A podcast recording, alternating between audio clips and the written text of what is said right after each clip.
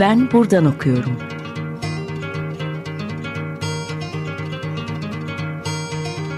Edebiyat ve başka şeyler.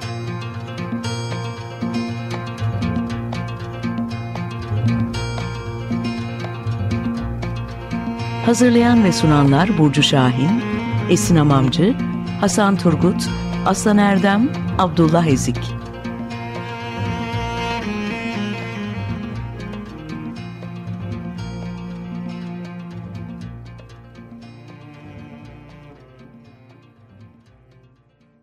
Herkese merhaba. 95.0 Açık Radyo'dasınız.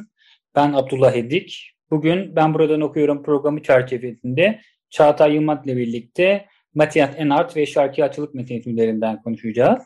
Öncelikle teklifimizi kabul ettiğin ve bu akşam bizimle olduğun için teşekkürler Çağatay. Ben teşekkür ederim. Ee, ben öncelikle biraz Çağatay'ın biyografisinden bahsetmek istiyorum. Ee, Çağatay Yılmaz İstanbul Üniversitesi Fransız Dili ve Edebiyatı bölümünde e, yüksek lisans ve lisans derecesini aldı. Kendisi aynı üniversitede doktor eğitimine devam ediyor ve araştırma görevlisi olarak çalışmalarını yürütüyor. Ee, öncelikle seni biraz tezinden bahsetmek istiyorum e, Çağatay. Sen e, özellikle Arapça ve Farsça da bilen Matias Enart'ın edebiyatı üzerinden hareket ediyorsun ve onun tezindeki şarkıcılık unsurlarını e, farklı bir terminolojilerinden de inceliyorsun. E, Matias Enart dört romanı ile birlikte Türkçe'ye çevrilmiş ve yakın zamanda Türkçe'de okumaya başlayan bir yazar. E, ancak çok da hani ön planda olan bir yazar değil. Matias Enart ve edebiyat üzerine sen temel olarak ne söylersin? Ee, öncelikle tekrardan e, ben buradan okuyorum ekibine beni davet ettiğiniz için çok teşekkür ediyorum. Ee, evet ben tezim benim tezim e, Matias Enar'ın yapıtlarında şarkiyatçılık. E, Matias Enar zaten genç bir yazar. E, 50 yaşında bir yazar ve e, Türkçe'ye 4 kitabı çevrildi şu ana kadar. 3 e, üç çevirisi, 3 kitabın çevirisi Sayın Ebru Erbaş tarafından yapıldı. Bir kitabın çevirisi de Aysel Bora tarafından, Sayın Aysel Bora tarafından yapıldı. E, ben isterseniz Matias Enar'ın e, hani edebiyat evreni, yazın evrenini anlatmak isterim kitapları üzerinden. E, benim ilk okuduğum kitabı Savaşları, Kralları ve Filleri Anlat Onlara adlı kitabı. E, Matias Enar'ın genelde yapıtlarında e, kurgu arka planda bir tarihsel e, referans, tarihsel bir gerçeklikle ilerler. E, bu kitapta bunun güzel bir örneği. E, çok çalışkan bir yazar Matias Enar. Çok e, yani yazacağı romanları, e, romanların konusu hakkındaki e, araştırmalarını çok derinlemesine yap, yazan, yapan bir yazar. E, bu kitabında da Michelangelo'nun e, ikinci Beyazıt'ın e, Leonardo da Vinci'nin ona sunduğu Haliç Köprüsü'nde yapılacak olan bir projenin e, reddi üzerine ve daha sonra Michelangelo'yu davet etmesi üzerine İstanbul'a geldi ve 1506 yılından itibaren İstanbul'da geçirdiği bir dönemi anlatıyor e, bu romanda. E, kurgu ve kurgunun işleniş biçimi çok e, anlatı tekniği bakımından dikkat çekici ve keyifli aynı zamanda. Burada bu romanı yazarken Matias Ener İstanbul'a geliyor. Topkapı'da arşivleri tarıyor. E, araştırmalar yapıyor ve bu konu üzerine veriler topluyor. Bunun etrafında dönen hoş bir anlatıya sahip olan, ilginç bir anlatıya sahip olan bir roman diyebiliriz. Daha sonra benim aslında üzerine odaklandığım ve şarkıcılık bağlamında e, ele alınan e, kurgunun da bunun üzerine kurulduğu bu sol e, Pusula romanı e, geliyor ve bu roman Ebru Erbaş, Sayın Ebru Erbaş bu romanla e, 2019 yılında bir çeviri ödülü de aldı aynı zamanda. E, bu roman daha çok e, bir Avusturyalı müzikolog Fransız'ın e, oryantalist, daha da oryantalizm üzerine araştırma yapan bir akademisyen Saray'a duyduğu aşk üzerinden bir oryantalizm tarihi, yine dediğim gibi ar arka planda bir tarihsel gerçeklik, bir oryantalizm tarihi yer alıyor. Kurgunun bu şekilde bir aşk hikayesinin Viyana'dan e, doğuya uzanan e, bir anlatısı, bir hikayenin e, ele alınışı olarak değerlendirebilir. Ben daha çok tezimi ve araştırmalarımı bu tez üzerinde e, çalışırken bu kitabı kendi bütüncem olarak belirledim. Diğer kitaplarından da faydalanıyorum elbet ama temel olarak bu kitabın üzerinden ilerliyorum. Bir diğer kitabı Zon Muntika. Ee, orada da e, Akdeniz Havzası'nda geçen bir casusun yaşadıkları yine dediğim gibi e, Cezayir topraklarında, Fas topraklarında yaşanan e, siyasi olayları ele alarak yazdığı yine bir kurgusal roman. Bu romanın anlatı tekniği çok ilginç. Tek bir cümleden oluşuyor. Noktalama işareti yok. çevirisi de oldukça zor e, ama çok nitelikli bir e, çeviri ortaya çıkmış. Yine tekrardan teşekkür etmek gerekir Sayın Ebrar Baş'a. Son olarak da e, diğer bir kitabı yine çok övgü alan e, Arap Baharı e, döneminde geçen e, ana karakterin e, Fas'tan, Tunus'tan, Mısır'dan e, İspanya'ya ve oradan da Fransa'ya göçün hikayenin, göç ediş hikayesini anlatıyor.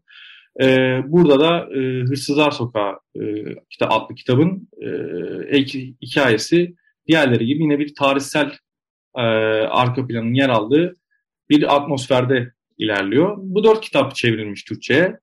Dediğim gibi bu bağlamda e, Matias Enar'ı tanımak isteyen, en azından e, okumak isteyen dinleyicilerimize genel hatlarıyla bu şekilde özetleyebiliriz. Aslında çok güzel bir yere geldin özellikle son cümlelerinde. Matias Enar'ın da romanlarında işte Arap Baharı gibi, Fas gibi, Cezayir gibi kendisi zaten bir Fransız.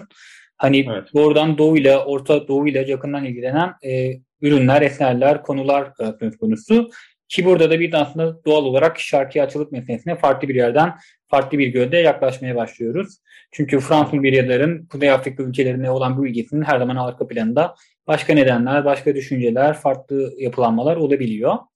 Ee, şarkiyatçılık da bizim aslında uzun yıllardır işte Edward Said'den itibaren özellikle tartıştığımız evet. e, kolonyalizm konuları, e, postkolonyalizm konuları çerçevesinde irdelediğimiz meselelerden birisi.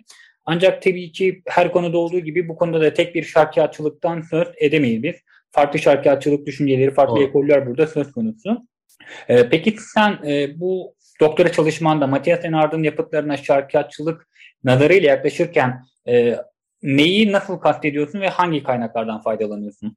E, bu çok önemli bir konu. E, bu konuya değinmek istiyorum. E, ben araştırmalarımı yapmaya başladığımda, Matias Enar'ı okuduğumda e, kendisinin e, bu konuya yaklaşımını hem bir birazcık hoşgörülü, aynı oranda da sert buldum. Yani eleştirilerinde de, tespitlerinde de, yaklaşımlarında da benzer tutumları sergiliyor. Ben araştırmalarımı yaparken e, sizinle de beraber katıldığımız e, Mahmut Mutman hocamızın e, sanat kritikte düzenlenen bir atölyesi, oryantalizm atölyesi ne katılmıştım. Danışman hocam Sayın Profesör Doktor Nedir Kılçeri'nin de yönlendirmesiyle kendisi de e, katılmıştı toplantıya. Ve biz bu katıldığımız toplantıda Mahmut hocamız oryantalizmin özellikle politik diskur, politik söylem bağlamında e, hatlarını çok güzel belirleyip çizmişti ve bize e, başvurmamız gereken kaynakların listesini de çok güzel özetlemişti. Ve bu doğrultuda daha sonra yaptığım okumalarda gördüm ki e, özellikle Anglo-Sakson geleneğin, geleneğin, geleneğinde ve Fransız geleneğinde oryantalizm olan bakış açısı çok daha farklı. Birbirinden çok farklı. Şöyle ki e, Anglo-Sakson geleneğinde e, bakış açısı tamamen politik söyleme üzerinden dönüyor.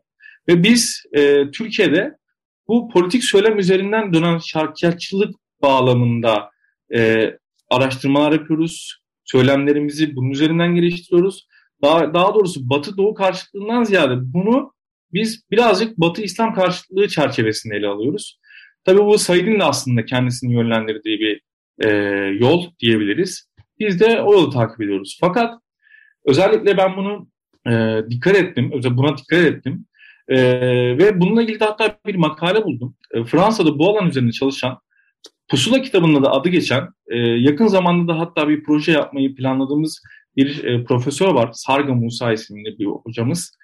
Fransa'da e, Eduard Said araştırmalarının bilerek ya da bilmeyerek yapılmadığını, şarkiyatçılık konusunda yapılan araştırmaların daha çok kültürel ilişkiler bağlamında e, veyahut da edebiyat söylemi bağlamında gerçekleştiğini tespit etmiş. Acaba burada yanılıyor muyum diye düşündüm.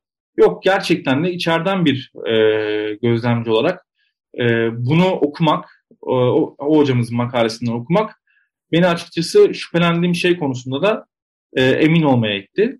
E, dolayısıyla ben kendi tezimde de e, şarkiyatçılığı açıkçası bu politik söylemden uzak daha çok Batı-Doğu ilişkisi, kültürel ilişkisi bağlamında ele almaya çalışıyorum.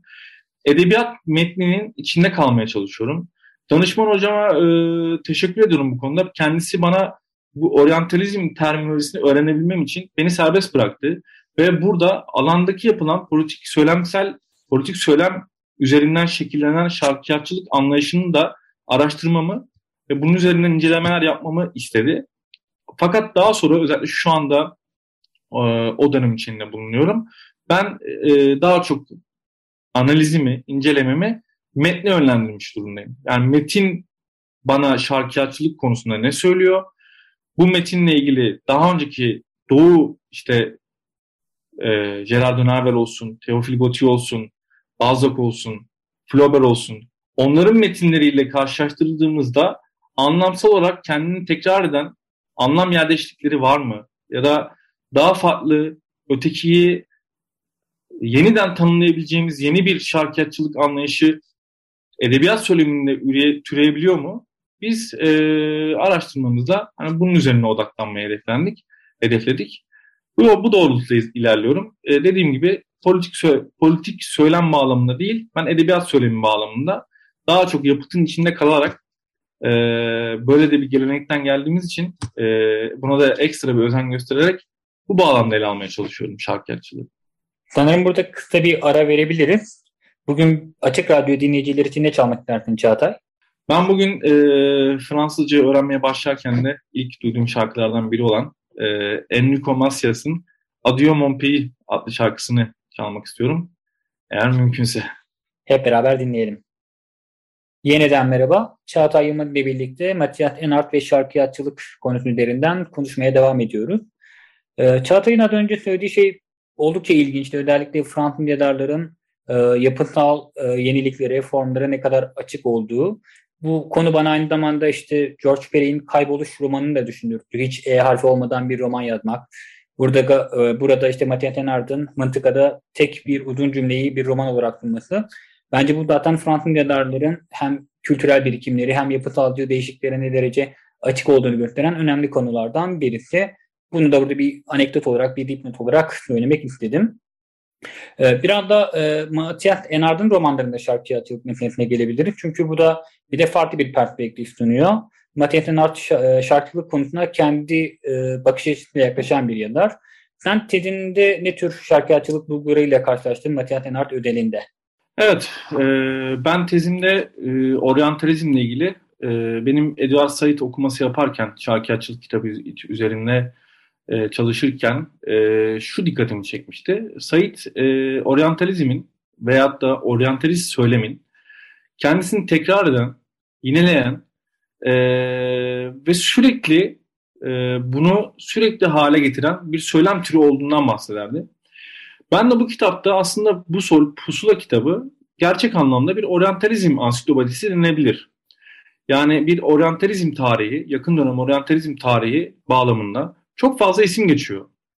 Biraz önce de e, isimlerini bir kısmen saydım. E, Gerard de Nerval, Balzac, Flaubert, e, daha sonra e, sadece edebiyatçılar da değil, işte doğulu yazarlar e, olsun, siyasetçiler olsun, kadın siyasetçiler, Gertrude Bell gibi, arkeologlar, Anne Schilleman gibi e, sıklıkla ele aldığı bu isimlerin etrafında kurguladığı bir anlatı var. Dolayısıyla e, Said bu e, kendisini tekrar eden oryantalist söylemi e, romanına da çok güzel içselleştirmiş. Tabii ben burada Said'in e, oradaki kendisini tekrar eden oryantalist söylemi Said pejoratif anlamda kullanıyor. Ama burada ben e, bunu bu anlamda ele almayacağım. Sadece e, Pusula kitabında yer alan isimlerin e, bir bütün olarak aslında bir oryantalizm daha doğrusu doğu ile ilgilenen e, farklı alanlardaki isimlerin panoraması, bir çerçevesi olarak görüyorum. E, benim tezde de e, bununla ilgili bir hedefim var zaten. E, çok fazla isim geçiyor dediğim gibi. Bunu sıklıkla vurguluyorum. Bu isimleri sınıflara ayırıp e, işte arkeologlar, ismi geçen arkeologlar, ismi geçen şairler, ismi geçen siyasetçiler. Bunların hepsini ayırmayı planlıyorum. Bunları e, sayısal olarak dökümünü çıkartmak istiyorum. E, bakalım ne gibi bir veri çıkacak karşıma merak ediyorum. Şu anda bu aşamadayım. E, bu etaptayım. E, onun dışında e, dediğim gibi biraz önce de aradan önce söylemiştim. E, bir kere en, en, Matias Enar e, kendisinden önceki yazarlar gibi gözlemlerini hiçbir filtre olmaksızın e, aktarıyor. Yine bu Said eleştirisine açık bir aktarım aslında. Fakat e, Enar'ın e, kendi söylemlerinde de verdiği röportajlarda da o hep e, diğer Fransız e, oryantalistler gibi Batı Doğu ilişkisini kültürel bağlamda, kültürel e, planla tutma hedefinde. E, gerçekliği olduğu gibi çarpıtmadan aktarma isteği arzusu var. Bunu yaparken de hem hoşgörülü hem de aynı orantıda sert ve e, katı davranıyor. E, onun oryantalizm anlayışında e, klasik anlamda Edward Said bağlamında e, şarkiyatçılık eleştirisine açık e, kısımlar da var kitapta. Dediğim gibi ama ben bunların dışında metindeki bu anlam evrenlerinin ilişkisini ele almayı planlıyorum. E, o yüzden benim onda bulduğum e, şarkiyatçılık dediğim gibi bir tarihsel bir oryantalizm panoraması ve bunlar arasındaki ilişki. Bunu tabii kurgudan bağımsız, e, anlatıdan bağımsız ele almayacağım. E, onda da yararlanacağım. Yöntem bilimsel yaklaşım, e, bir uzam e, analizi yapmayı planlıyorum. Jeokritik bu bağlamda Bertrand Westphal'in jeokritik e, kuramını ele alacağım. Daha önce yüksek lisans tezimde faydalandığım gösterge bilim yönteminin verdiği e, veriler doğrultusunda ele almayı planlıyorum. E, bu bağlamda e, ilerleyeceğim. E, şu ana kadar böyle. Buradan aslında biraz da Türk Edebiyatı'na yaklaşabiliriz diye düşünüyorum. Çünkü Fransızca ve Fransız Edebiyatı başlangıcından itibaren modern Türk Edebiyatı üzerinde e, oldukça önemli bir edebiyat, oldukça önemli entelektüeller, şairler, yazarlardan bir bu çerçevede söz edebiliyoruz. Sen de yakın dönem çalışmalarında aslında Fransız, 19. yüzyıl Fransız yazarlarında çalışmaya başladın ve burada da Türk Edebiyatı'nda çeşitli koşulluklar bir görebiliyoruz. E, peki bu çerçevede özellikle modern Türk Edebiyatı'nın doğduğu döneme bakarsak e, Türk Edebiyatı ile Fransız Edebiyatı arasında sen ne tür koşulluklar, paralellikler görüyorsun? Yani burada e, etkileri hem edebiyat, yani hem tiyatro ve roman bağlamında e, hem de bilimsel bağlamda ele almak lazım. E, ampran yani alıntı kelimeler bağlamında çok fazla bilindiği üzere hem de entelektüel bir bilgi olması açısından çok fazla Fransızca kelime var Türkçe geçen. Bu da artık e, çoğumuzun bildiği bir bilgi. Bunun dışında e, Türk tiyatrosunun kurulumunda, kuruluşunda, doğuşunda e, dönemin Güllü Agop gibi isimleri, Direktör Ali, e, Theodor Kasap çevirileri, Ahmet Vefik Paşa çevirileriyle bir Molière etkisi var. Kendisi 17. yüzyıl tiyatrocusu olsa da e, o dönemde e, yapılan uyarlamalarla, çevirilerle birlikte Türk tiyatrosuna, e, Türk tiyatrosunun doğmasına sebep olmuş bir isim. Molière'in eserleri özellikle cimri bu bağlamda çok önemli bir yer tutuyor. E, bununla birlikte e, Batı edebiyatının e, etkisi altında yazılmış, özellikle Tanzimat'ın başında ele alınmış romanlar var. Bunlar için mavi ve siyah gibi olsun. Sadece bunu edebiyat bağlamında da değerlendirmemek lazım aslında. E, Fransız düşüncesi, Fransız felsefesinin de Türk edebiyatı üzerinde etkisi çok fazla. Bunu nereden biliyoruz? Şuradan biliyoruz. Henri Bergson'un zaman felsefesi, zaman üzerine e, olan düşüncelerini biz Ahmet Hamdi Tanpınar'ın romanlarında görüyoruz. Daha sonra yine e, aslında Gaston Bachelard'ın özellikle Suba Düşler adlı kitabından e, o poetik yaklaşımı e, biz bunları yine Ahmet Hamdi Tanpınar'ın eserlerinde, Yahya Kemal'in eserlerinde görebiliyoruz. Bununla ilgili de benim yine e, edebiyat söylemi çerçevesinde kalabilmem için yaptığım araştırmalarda önerebileceğim Türkçe çok hoşuma giden, e, ufkumu açan bir kitap var. Buradan da tavsiye ederim. Nurdan Gürbilek, Kör Ayna, Kayıp Şark. Burada e, Türk edebiyatının Batı edebiyatının et, nasıl, Batı edebiyatından nasıl etkilendiğini ve etkilenme aşamalarını e, çok güzel ele aldığı bir kitap. Kesinlikle tavsiye ederim okumak isteyen arkadaşlara. Çok teşekkürler Çağatay. E, bugün Çağatay Yılmaz ile birlikte e, Matiyeten Art, Matiyeten Art Edebiyatı'ndan ve şarkıcılık meselesinden bahsettik. Ve bu yoldan devam ederek aslında Fransız Edebiyatı'nın başlangıcından itibaren Türk Edebiyatı'nda ne tür bir etkiye sahip olduğunu, ne, tür algılanmalara açık olduğunu biraz konuştuk. Ee, tekrar teşekkür ederiz Çağatay bu akşam bugün bizimle birlikte oldun. Ben çok teşekkür ederim. Ee, çok da keyif aldım. Ee, tekrardan teşekkür ederim. Emeğinize sağlık. Haftaya yeni bir Ben Buradan Okuyorum programında görüşmek üzere. Herkese iyi günler.